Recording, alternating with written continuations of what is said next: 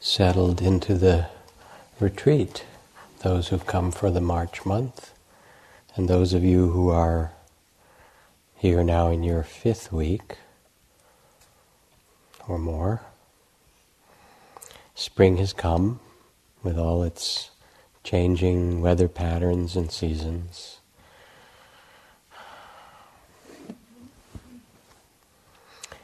And we have been speaking in the evenings about the awakened heart and the awakened mind. Not as a not as an ideal to use to judge yourself. You have done that successfully for long enough. but as a deep reminder of who you are and what is really there in your own heart, your own Buddha nature, your own consciousness. Now, just as we've talked over some of these evenings about the seven factors or parts of the five spiritual faculties, I'd like to talk tonight about one of the Brahmaviharas. Last week we had a Dharma talk on metta. And tonight I'd like to talk about compassion. But first, just to step back for a moment and talk about these qualities of the Brahma Viharas because they're actually all related in the heart. You could say love is the first of them. You know, you live in the you live in the Brahma Viharas. Some say, "Oh, I live in Metta. I live in Upekkha." It's where you're staying. Love is the first, and it's the great connection of all things. Uh, um, maybe it's that we all came out of the luminosity of the Big Bang, which was really the big flash, because there wasn't sound, but there was light. And we sort of remember that we were all in it together. And there's some very profound sense of non separation or connection. And of course, when we feel this, and when we know this in a deep way, um, we start to feel at home in the world, because it is our home. And early in the mornings, in the forest monastery, before dawn, we would go out and walk to go to the temple building to chant. And many of the monks would do their metta practice or these chants in the forest on the way to the 3 a.m. chanting. And you'd hear these people coming from all these different huts and parts of the forest singing or chanting well being to the, the, the birds and the snakes and the insects and all the creatures of the forest just extending in this luminous darkness the heart of loving kindness, which was how the Buddha first taught metta to the monks and nuns in the forest. And you start to feel that love, the sense of metta or love, is not just something gooey and sweet and beautiful, but that it has a, a kind of courage to it when you're out in the dark and you can't see anything. Um, during the Second World War, a Norwegian pastor was called into the Gestapo headquarters and told to sit in the chair opposite a German officer. He had worked for the underground, saving all those who were threatened gypsies, gays, Jews. And so the interrogation began, and the Gestapo officer, chief, took out of his holster a German Luger pistol, placed the pistol right on the desk between himself and the Norwegian pastor.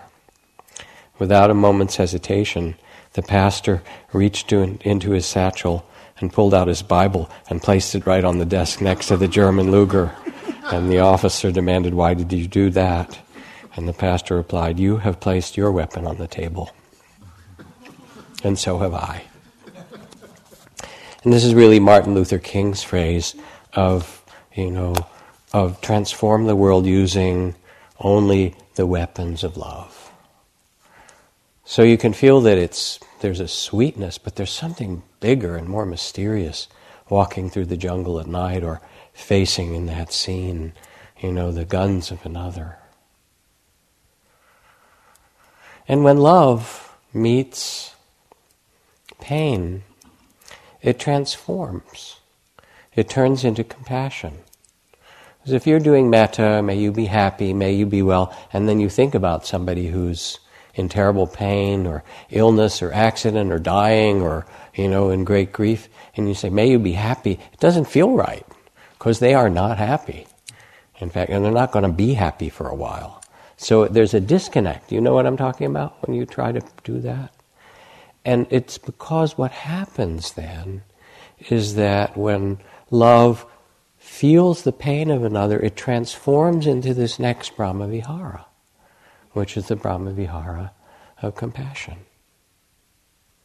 And compassion is not pity. It's not this sort of squishy, oh, poor that person there, you know, we're okay, and we feel for them in some way. It too is fierce. It has a power to it. Again, from Martin Luther King Jr., after his church was bombed, we will match your capacity to inflict suffering with our capacity to endure suffering. We will meet your physical force with soul force. We will not hate you, but we cannot in all good conscience obey your unjust laws, and we will soon wear you down by our capacity to suffer. And in winning our freedom, we will so appeal to your heart and conscience that we will win yours in the process. And so love meets pain and it turns when it opens into this connectedness to that pain and the courage of compassion. When it meets joy or happiness in another, it turns into mudita and joy, and we'll be talking about that. And when it meets wisdom, when it has this great perspective, then it turns into equanimity, into peace with all things. And we'll unpack all of these. But for tonight,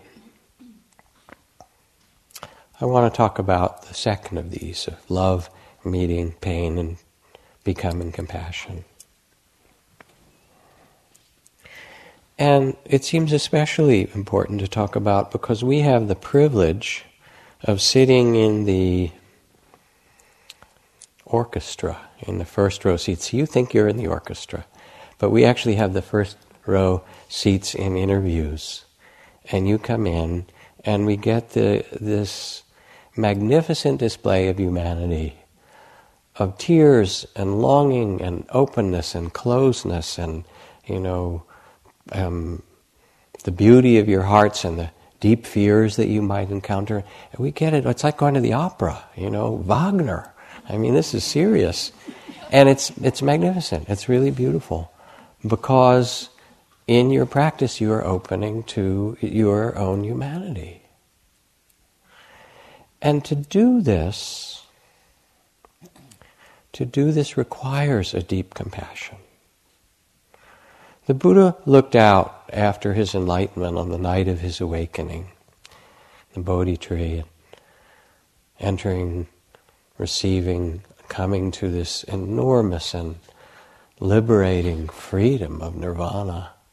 He looked out across the world and he saw beings everywhere wanting to be happy, yet doing often the very things that cause more suffering. Wanting to be happy, but out of their fear and confusion, acting with greed and hatred and all kinds of barriers and all the things that we do. And he began to weep because people so wanted happiness and they were so confused. And that's what inspired him to go out for 45 years and walk the forests and the dusty roads of India for 45 years and offer teachings of liberation, teachings of happiness. Because of this, the tears that came, he, he surveyed the world, it said, with the eye of a Buddha, and there arose this enormous compassion.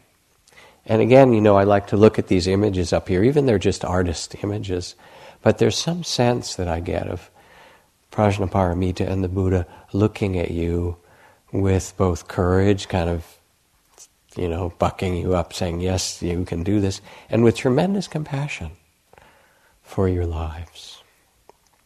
And it's also said that then tears began to roll down his cheeks, and they touched the earth.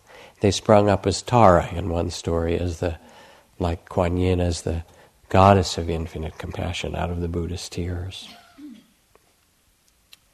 So, compassion is the natural quivering of the heart in the face of suffering of ourselves or another being.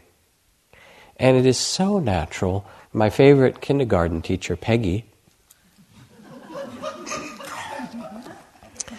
um, was told me about a class that she was leading, the little kindergarten kids, just at the beginning of the staging of the Iraq War. And because her school was on the flyway from one of the big um, air bases, there were all these transport planes and things that were taking off. And one day, one flew very low over the school. It was clearly a war plane, although it was a big transport plane. And the kids were out playing, and it was really loud because they don't have the same uh, noise reduction uh, um, laws for military aircraft. And the kids got really frightened and they all came running in and they said, What is that? It looks like an army, an Air Force plane. And she said, Yes, it is. Um, why is that flying? And, and, she said, Well, your parents may have been talking about it. You saw on television, perhaps, that we're about to have a war with Iraq. It's far away. Have you heard about? It? Most of them had. They talked a little bit about the war and they said, Well, what's on that plane? do you think?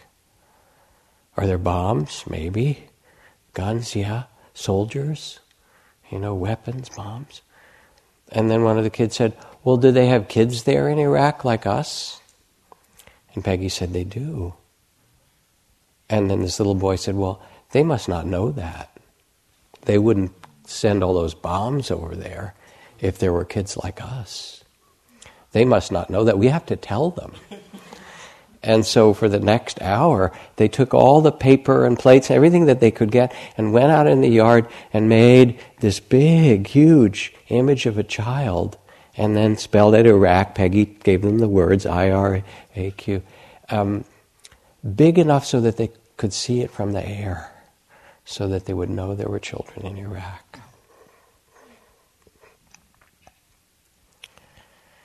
Compassion is the innate and natural movement of the heart in sympathy with the suffering of another or of ourselves. And now in interpersonal neurobiology, there are all the explanations of mirror neurons, and we're actually we, we're in a resonant field with other beings, and there's all kinds of ways to measure it. But basically, the heart is a knowing organ, and when you talk about um, awakening in Buddhist countries and language and Pali and Sanskrit, the word for heart and mind, chitta, it's the same word. It's the heart mind that awakens. So this is your own heart that's awakening, like those children.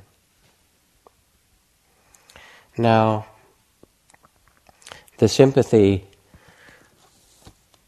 is there as children, but in the same way,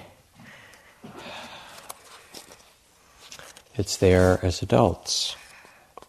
This from an amazing book called Tattoos on the Heart. Well, Father Greg Boyle, who works with some of these kids that I know, who because I've been doing some work with gang kids in L.A. and where he works and other places, Oakland and so forth.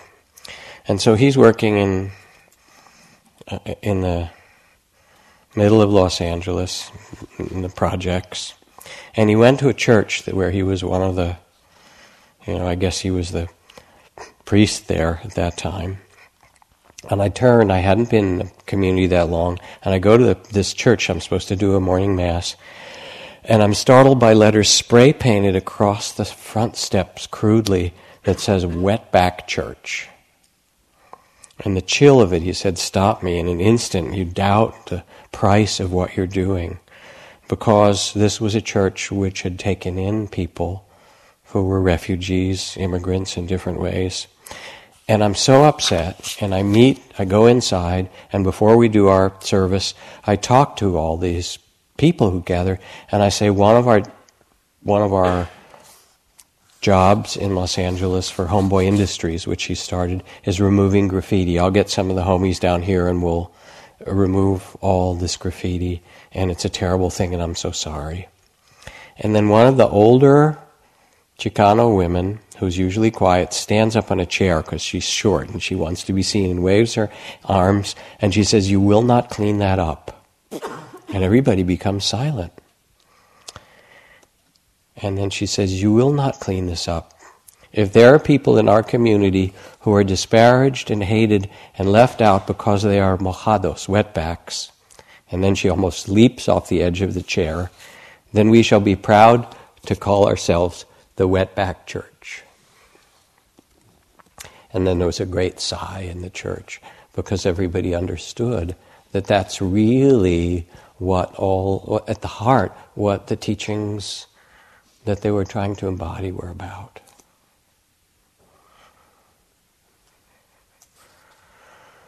Compassion. I forget who said it, maybe someone can remind me. Be kind, for everyone you meet is fighting a great battle. And it's so easy to judge one another. You know, here we're sitting and walking, and somebody's walking too fast or slams the door or is eating more than they should in the dining room. Not more than they should, but more than you think they should, right? You know. And you start to see all that. Be kind, for everyone you meet is fighting a great battle. And you don't know what people are dealing with in themselves. The one sitting next to you, the you know, that looks so quiet, but in there is their whole human history. One year we had a woman sit here whose teenage daughter had um, committed suicide. And it was the anniversary of her daughter's death. A couple or a few years later, she really came here as a refuge. And it was during one of these retreats. And she said, I need to do something for my daughter. I just need to do something. So I suggested that she go out and ring the bell 108 times as a way of honoring her daughter, and maybe even as a way of making a sound that was beautiful that could speak to her daughter. It was during sitting just before lunch that she went out. And because it's unusual to have the bell be rung over and over, I explained to people that one of the people here's child had died. And she was ringing the bell. And everybody was sitting as you do, so quietly. And she'd been sitting over there very quietly, and 108 times, and she really whacked that thing as if somehow, if she hit it hard enough, her daughter would hear. You don't know what people are sitting with. And actually, half the time, you don't even know what you're sitting with. but it will, it will come. It will show you. so it's, it's really important in this not to be idealistic because it's a process of opening. You know, and what you are being with is what Oscar Wilde called the tainted glory of humanity. All the parts of your humanity. And I know, you know, there I am sitting at sometimes in these meetings with the Dalai Lama, and he talks about how hard it is sometimes for what's happening in Tibet and what he has to hold and carry. Or sometimes he gets angry and then he says, Well, what's the use of that? And I let it go. We're, we're human. There isn't some great ideal about how it's supposed to be. When I read Shambhala Sun or Tricycle, I wonder who these people are. They admit to an occasional random thought, but it's clear they're all becoming enlightened, or at least able to dwell in clear and empty space when you read about it. And those yoga journal people, where everyone is thin, composed, and bends in all directions. Or fortune, where everyone's a millionaire, a captain of success. So, where, I ask, is the magazine for failure? For 30 years of falling and only later recalling, yes, be here now. For the continual recovering from the storm, the endless repairing of the broken sails. For this thick and heavy middle aged body barely bending, for the immense gratitude in meeting once again next week's payroll, next month's rent.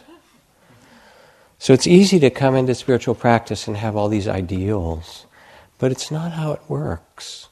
What really works is that your love and compassion grow And that is married to freedom. It said that the Buddha or Prajnaparamita, these awakened beings that we take as sort of the archetypes, they, they move through the air like a bird with two wings. One is the wing of wisdom, and the other is the heart of compassion. And they have to come together. Without that tenderness, you can't open. And you certainly can't be free with another. So you sit, and it starts to display itself. What does? Well, dukkha, for one thing. The sufferings of your own life, the sufferings of the community, the sufferings of the world, the, the dukkha, and because you carry the images of whatever it happens to be that you've seen last of Haiti and the earthquake, or of, you know, the fact that there are tens of thousands of children hungry, dying, and grain elevators are full of food somewhere else in the world. And you know this somewhere in your heart, you know that something is not right. You carry the sorrows of the world, the, the follies of continuing warfare, racism, just the incredible ignorance and confusion and fear. It's in you because we're part of it. So you sit and that stuff comes up. And then, of course, your own personal traumas and your own personal measure of sorrows. Anybody not have that here? You're excused. and it comes in different ways. It comes through the body because we hold stuff in the body. And I remember at one point I was very quiet and doing this practice of looking for wisdom from a place of great stillness and asked for a deep understanding of um, yeah for a deep understanding of impermanence to arise. I was just sitting quietly, and all of a sudden my attention went to the top of my head. I thought, that's funny. Why would it go there? And then I could feel the, the lack of hair. Okay, that's impermanent.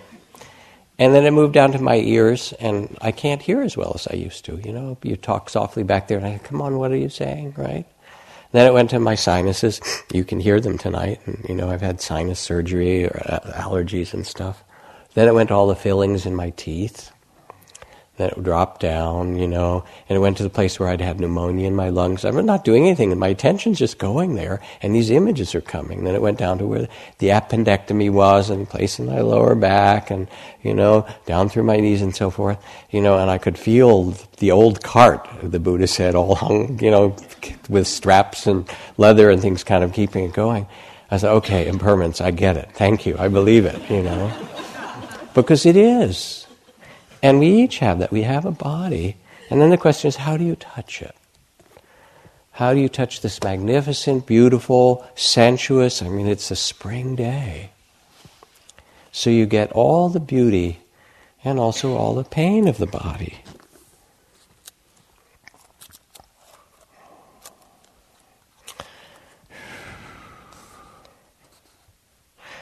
One Catholic priest who was also a meditation teacher I interviewed for this book. He said, I came from a poor white family where we drank and lived hard. The men treated the body like a truck you used and ignored. In the church, it got worse. I hated to deal with my body. I lived on coffee and then on scotch. Gradually, as I looked at the simple people who came to talk to me and saw how many tortured bodies there were, as well as tortured souls, my faith and love got past all that nonsense about sin and the body that the church teaches. It doesn't have to be so hard. I realized that Christ taught that I had to love my enemy, and I took a vow of nonviolence, and this included my body. My practice became do not torment myself, do not escalate the pain. I began to teach it to others. It turned into a practice of gratitude for this body. In the morning I get up, I care for this body, it's where I start. It's, it's poignant how simple it is. And so you sit and there's pains in your body and pleasures in your body. And we say, stay with it. Don't turn your gaze away from the body. Have a kind of courage. But the only way you can do it is also to have compassion. Because it's just the body. And it has its pleasures and it has its pains. It's not even your body. If you look closely, you'll start to see it's this human, amazing incarnation body. And you get to treasure it, enjoy it, you know, and suffer in it, and do all the things incarnation does. It takes a lot of compassion to be with the body and a certain courage to not turn your gaze. We're not talking about just, oh, nice, nice, there, there, let's make everything as comfortable as possible. Sometimes you have to sit and it hurts, or it's hot, or it's cold, or it's scary. You know, and I don't mean to misuse your body at all. You want to be compassionate and take care of it. But part of the practice is a willingness to tend the body exactly where you are and to stay with it. Does this make sense? So there's a, it's an interesting thing about compassion. Sometimes the most compassionate thing is not to run away from the pain, not to run away from what's difficult. And I don't mean you make it or you hurt your body in some way, but it's this willingness to feel the full weight of incarnation with compassion and see it. Then deep wisdom comes or you stay with the river of feelings. The Buddha talked about the five skandhas. They're, I think, best translated as five rivers. River of sensations in the body, pleasant, neutral, unpleasant. River of feelings. Just keep streaming through the reality of the present. The river of perceptions, the river of thoughts. I'm sure you've noticed that one. The river of consciousness. So I have this list of 500 feelings.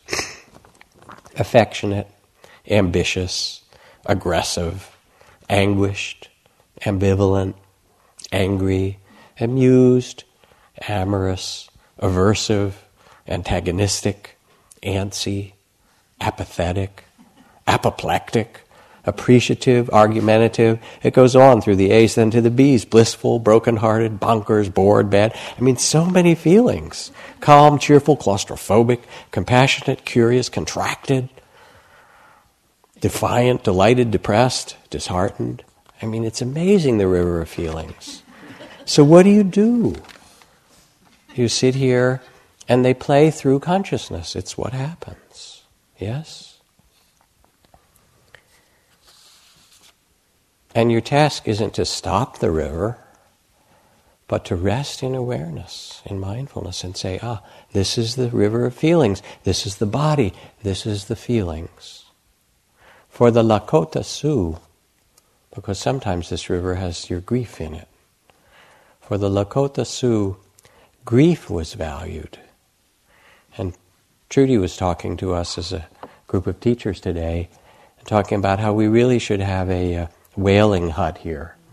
Someplace where you can cry in here some, it's completely fine. And when you cry some, it helps everybody else. They all go, ah, ah, it's fine. But sometimes you really want to wail, you know, and it's like, I need a place, and it's raining, and the dorm walls are like that thin, you know. We should have a little wailing hut or something.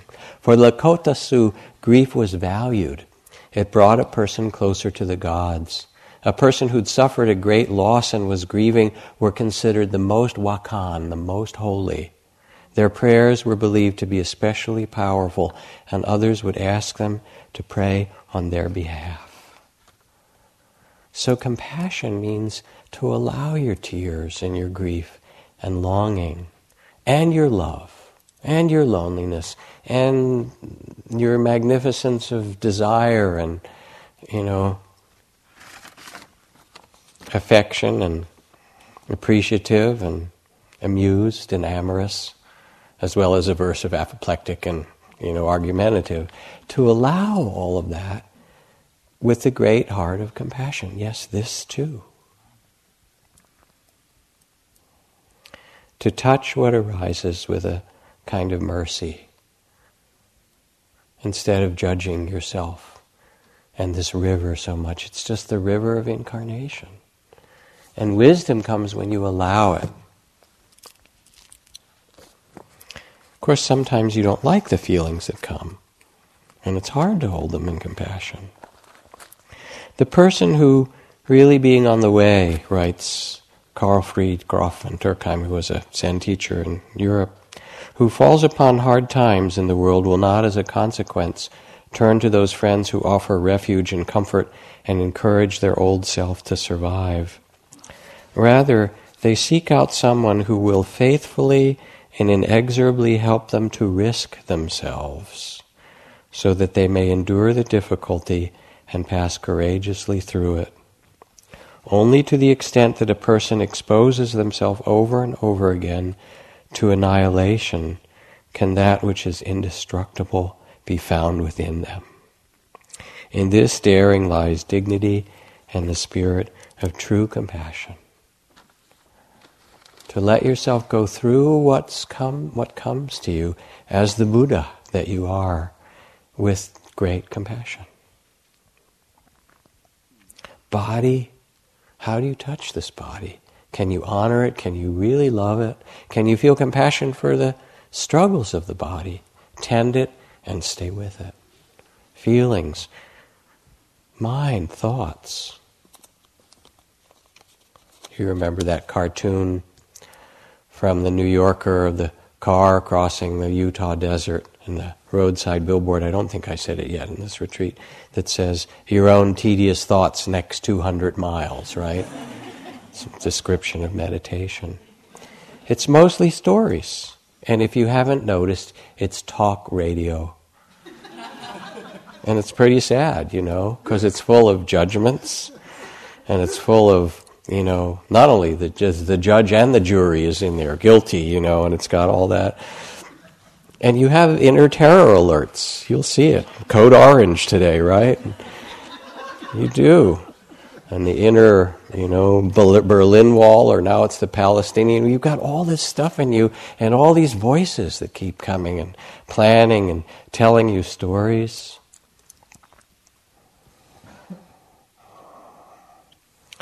And the thing is, you believe them. Compassion is to simply know the stories and know that they're not the real story. They're ephemeral, they're thoughts, and they have power if you follow them, and they, you get in lots of trouble. But, and they have creativity, which is fine.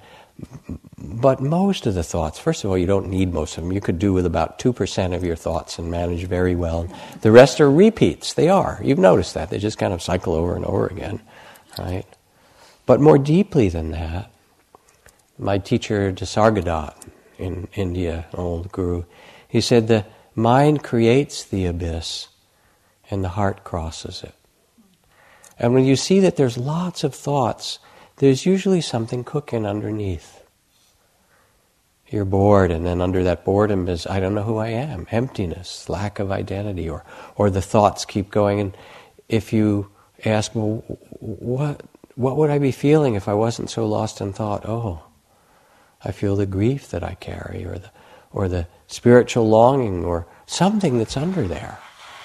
Again, from uh, Tattoos on the Heart. This is Father Greg meeting with this gang kid who comes in.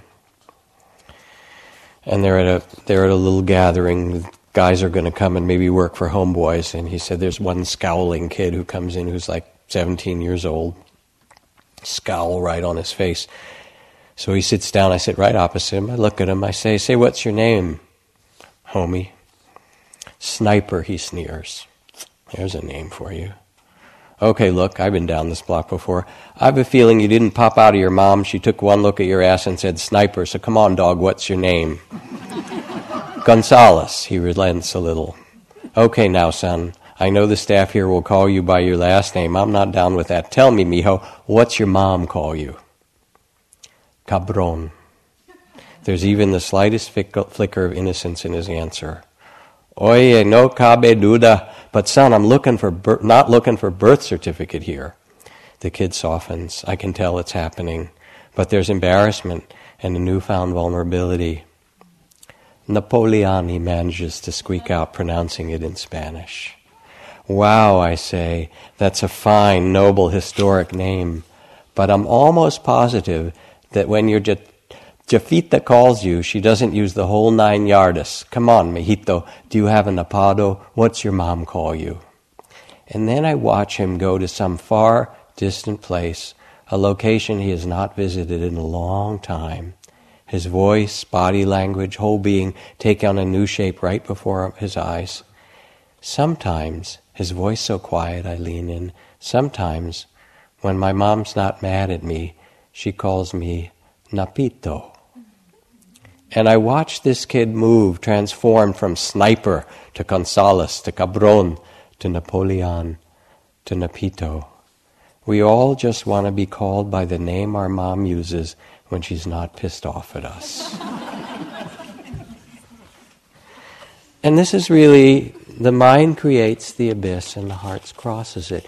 You can see all the thoughts and ideas and how your practice is supposed to be and how this and that and stories of the past and future. And then you take a breath and you say, Oh, yeah, thank you for your opinion. You know, there's the stories. And then you drop with compassion. You don't have to fight the mind. You just see this is the river of thoughts, quite compassion, and you drop into the heart. Here we are.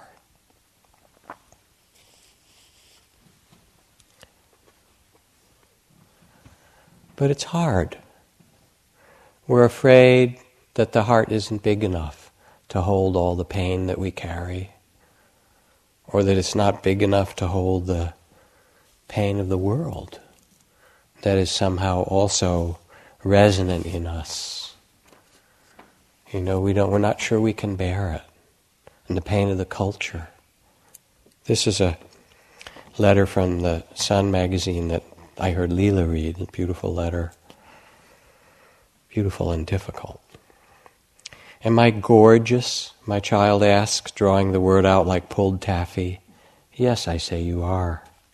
The pink and teal dress is probably made of highly flammable material, some chemist's approximation of tulle and satin.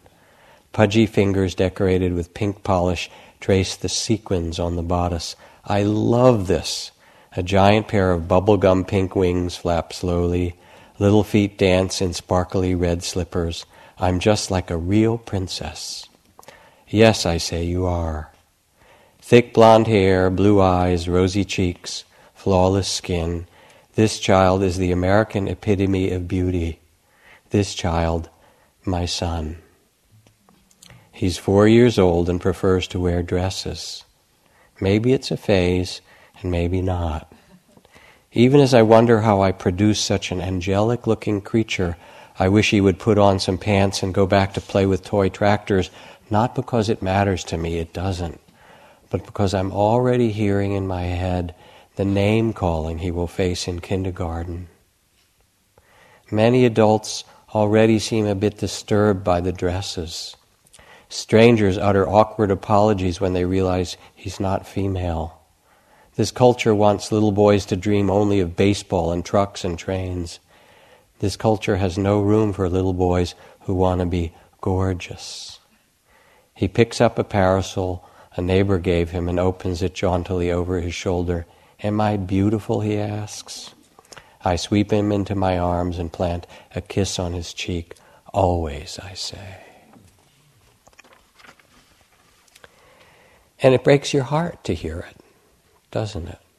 Because you know what the culture can do to people in all different ways who are marginalized and lost and targeted and, you know, abused and basically who scare other people about some part of themselves. And you wonder, is the heart big enough for all of the sorrows of the world, what the Buddha called the ocean of tears? Hafiz puts it this way he says, Fear is the cheapest room in the house. I'd like to see you in better living conditions. You have within you the great heart of a Buddha.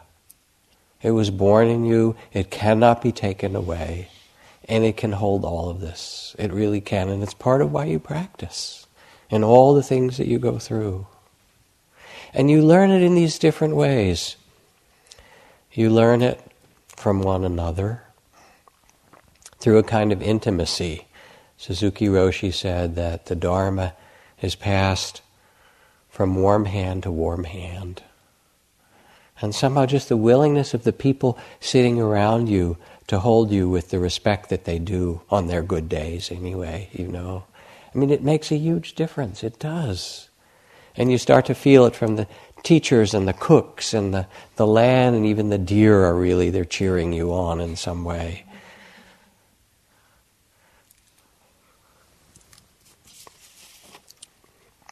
Two women in nearby northern towns in far north Canada were forced to venture out in a fierce winter storm to attend to family emergencies. One needed to take her pregnant daughter to the hospital, and the other was called to take care of her quite sick father. They made their way along this highway from opposite directions through hurricane winds and drifting snows. And then they both found themselves stopped on opposite sides of a huge tree that had fallen, blocking the road. It took only a few minutes for them to tell each other their stories. Exchange car keys, get in the other's car, turn them around, and set forth to complete their journey. Compassion is learned from one another. We learn it all the time. Somebody opens the door for you, just the way that somebody walks in here with a kind of graciousness, and you go, Oh, yeah, thank you. We are woven together in a network of mutuality, a single garment of destiny, as Martin Luther King said. In India, you go to a teacher and sometimes you receive what's called the glance of mercy. They just look at you, and it's not that they want to give you any teachings at all. They just see you and see all the sorrows that you carry and all the magnificent beauty that you are. And that's all it takes. Really, it's just to be seen and loved with that much heart, that much understanding. And I got that from Dipa Ma. There were certain moments I was with her, and she was so loving, it was like just being bowled over from her. And I just start to grin, and I would grin for like three days. It was like stoned, wow, amazing. Love plus samadhi, plus I don't know what other powers she had, and it was really kind of amazing. You know, and it doesn't take but a moment to remember this, to, to receive it from another or a flower out there or the, or the bird that goes by. But the intimacy of the world wants to awaken your compassion from one person to another. Mother Teresa, when she visited San Quentin, which she did, and talked to the prisoners and so forth, and then at some point um, she asked, could she do anything for them? And, you know, they said some things. And then, then one of the prisoners said, can we, we love you, mother. Is there anything we can do for you, for your work? How can we help? She said, yes, please pray for me. It's an amazing thing to go in San Quentin and say, Mother, be Mother Teresa and say, pray for me. But she needed it. I mean, we all need it. So there's the intimacy when you let yourself feel the world and it's always coming in. You learn compassion. It just wants to teach you. Warm hand to warm hand. And it only takes a moment. This was a note that someone showed to a friend who had, this person had been quite desperate. Unfortunately, it worked out okay. The note that he had written said, if one person smiles at me on the way to the bridge, I won't jump. How's that? And somebody did. And he brought the note back home. It doesn't take a lot to do that for another or for yourself. So that's one way it comes. Another way it comes is through a vast perspective, this great space Buddha was sitting with his son Rahula and said, Make your mind like the sky, Rahula. Make your mind so open that all things can come and go and you are spacious with it. Make your mind like the earth. And everything can be placed on and in the earth, and the earth remains and receives it all. A vast perspective of this great dance to see like these images evoke with the eye of compassion, the ocean of tears and the magnificence of beauty, the unbearable beauty of the world that are woven together. In uh, Colorado, there's an artist, a woman who made something called the Salt Monument. And she made this beautiful handmade wooden dome that's like 15, 20 feet high. And in the middle of it is a 10 or 12 foot high lucite crystal shaped like a salt crystal, made out of plastic and filled with, however many it is now, 6.9 billion grains of salt. One grain of salt for every person on earth. And it's mounted in such a way that it turns every 24 hours as the earth turns. And she's the priestess of the salt monument. And every night before she goes to sleep, she draws out a little container of 200,000 grains of salt for each person that has died this day, pours them back into the earth and says a prayer. And every morning when she wakes up, she takes a slightly bigger container and pours in 250,000, quarter of a million grains of salt for everyone being born that day as the earth turns and says a prayer for them. An amazing piece of art. This is called a big perspective. Yeah. But it's also the perspective, it's the perspective of the one who knows in you, who knows that you are part of eternity as much as you are part of this unique individual incarnation. And something in you knows this so deeply. Intimacy, a vast perspective, and then the question of intention that you raise can this too be met with compassion? And think about your practice here. You're sitting, you're walking, you're eating, the room you're in, the work meditation you have the struggles that there are in each of these, the stuff that's coming up. Sometimes beautiful things, sometimes very painful things. Can this too be held in compassion? This little story reminds me of just what Trudy talked about the other night. Let's see I can find it. A woman named Dorothea talks about how every evening in the apartment building she lives. She hears her neighbor's baby girl crying in the apartment in the bedroom next to hers. The parents put the child to sleep alone in the dark. The baby cries for a long time while the parents watch television. The baby's desperate crying expresses all her anguish, her solitude, her loneliness. What should Dorothea do? She's uncertain. Speaking to the parents often can make things worse. You know this. You have to be careful. She decides to sing.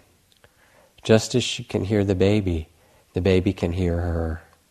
Every evening when they put the baby to bed, Dorothy sings her sweet lullabies, talks to her through the thin walls, consoles and comforts her. The baby hears the invisible friendly voice, stops crying and falls asleep peacefully. The warmth of a stranger's voice has saved her from the icy cold of loneliness. Can you hold this in compassion? It's so mysterious to be human. Nobody really understands how we got here, but here we are in this. And the redemption of the world is the liberated heart.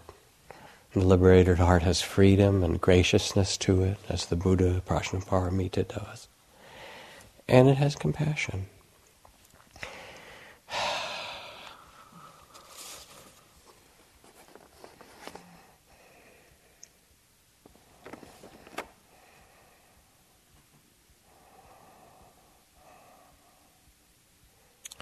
Intimacy from warm hand to warm hand, the glance of mercy, the world wanting to invite you to compassion. A vast perspective. This is life. This is how it is. No one is exempt. Intention. As Nelson Mandela said, if people can be taught to hate, they can be taught to love. and you can learn compassion. And there's practice. Maybe we'll do, we will do a compassion practice here. I won't do it tonight, but we will do one. And as you do this, as you offer yourself in courage and compassion in your practice, not only does your life change, but because you are interwoven, the world changes. Our world is created out of our hearts and minds. And so Black Elk, who was the, one of the greatest of the Oglala Sioux medicine man of the last century and more, was in this beautiful, was interviewed by this anthropologist and companion, really, John Neihardt, who wrote a book many of you may have read called Black Elk Speaks. And in the last chapter of this quite amazing book, Neihardt tells of Black Elk's final journey up Harney Peak, which is one of the highest peaks in the Dakotas. Um, and that's where Black Elk, when he was a young man, had had his amazing visions that made him a medicine person. And the Sioux holy man explained to Neihardt that when death approaches, a Lakota could climb this mountain to see if the great Father or the Great Spirit had approved of his, his or her life. And rain would fall on those who had the Great Spirit's approval. And in these dry lands, rain was really important. As a young man, Black Elk had a vision that told him how to save his people and homeland from the ravaging of the soldiers and the settlers. In all his years, he had worked to fulfill this vision and restore what he called the sacred hoop or circle or mandala of life. However, he felt that he had failed and that the sacred hoop was broken. The day of his climb, Black Elk was an old man. He dressed in red long johns, moccasins, war paint, and a feathered war headdress.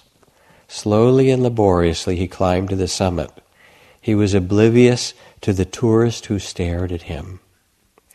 And Neihardt teased him that he should have picked a day with at least one cloud in the sky, but Black Elk rebuked him, saying that the rain would have nothing to do with the weather.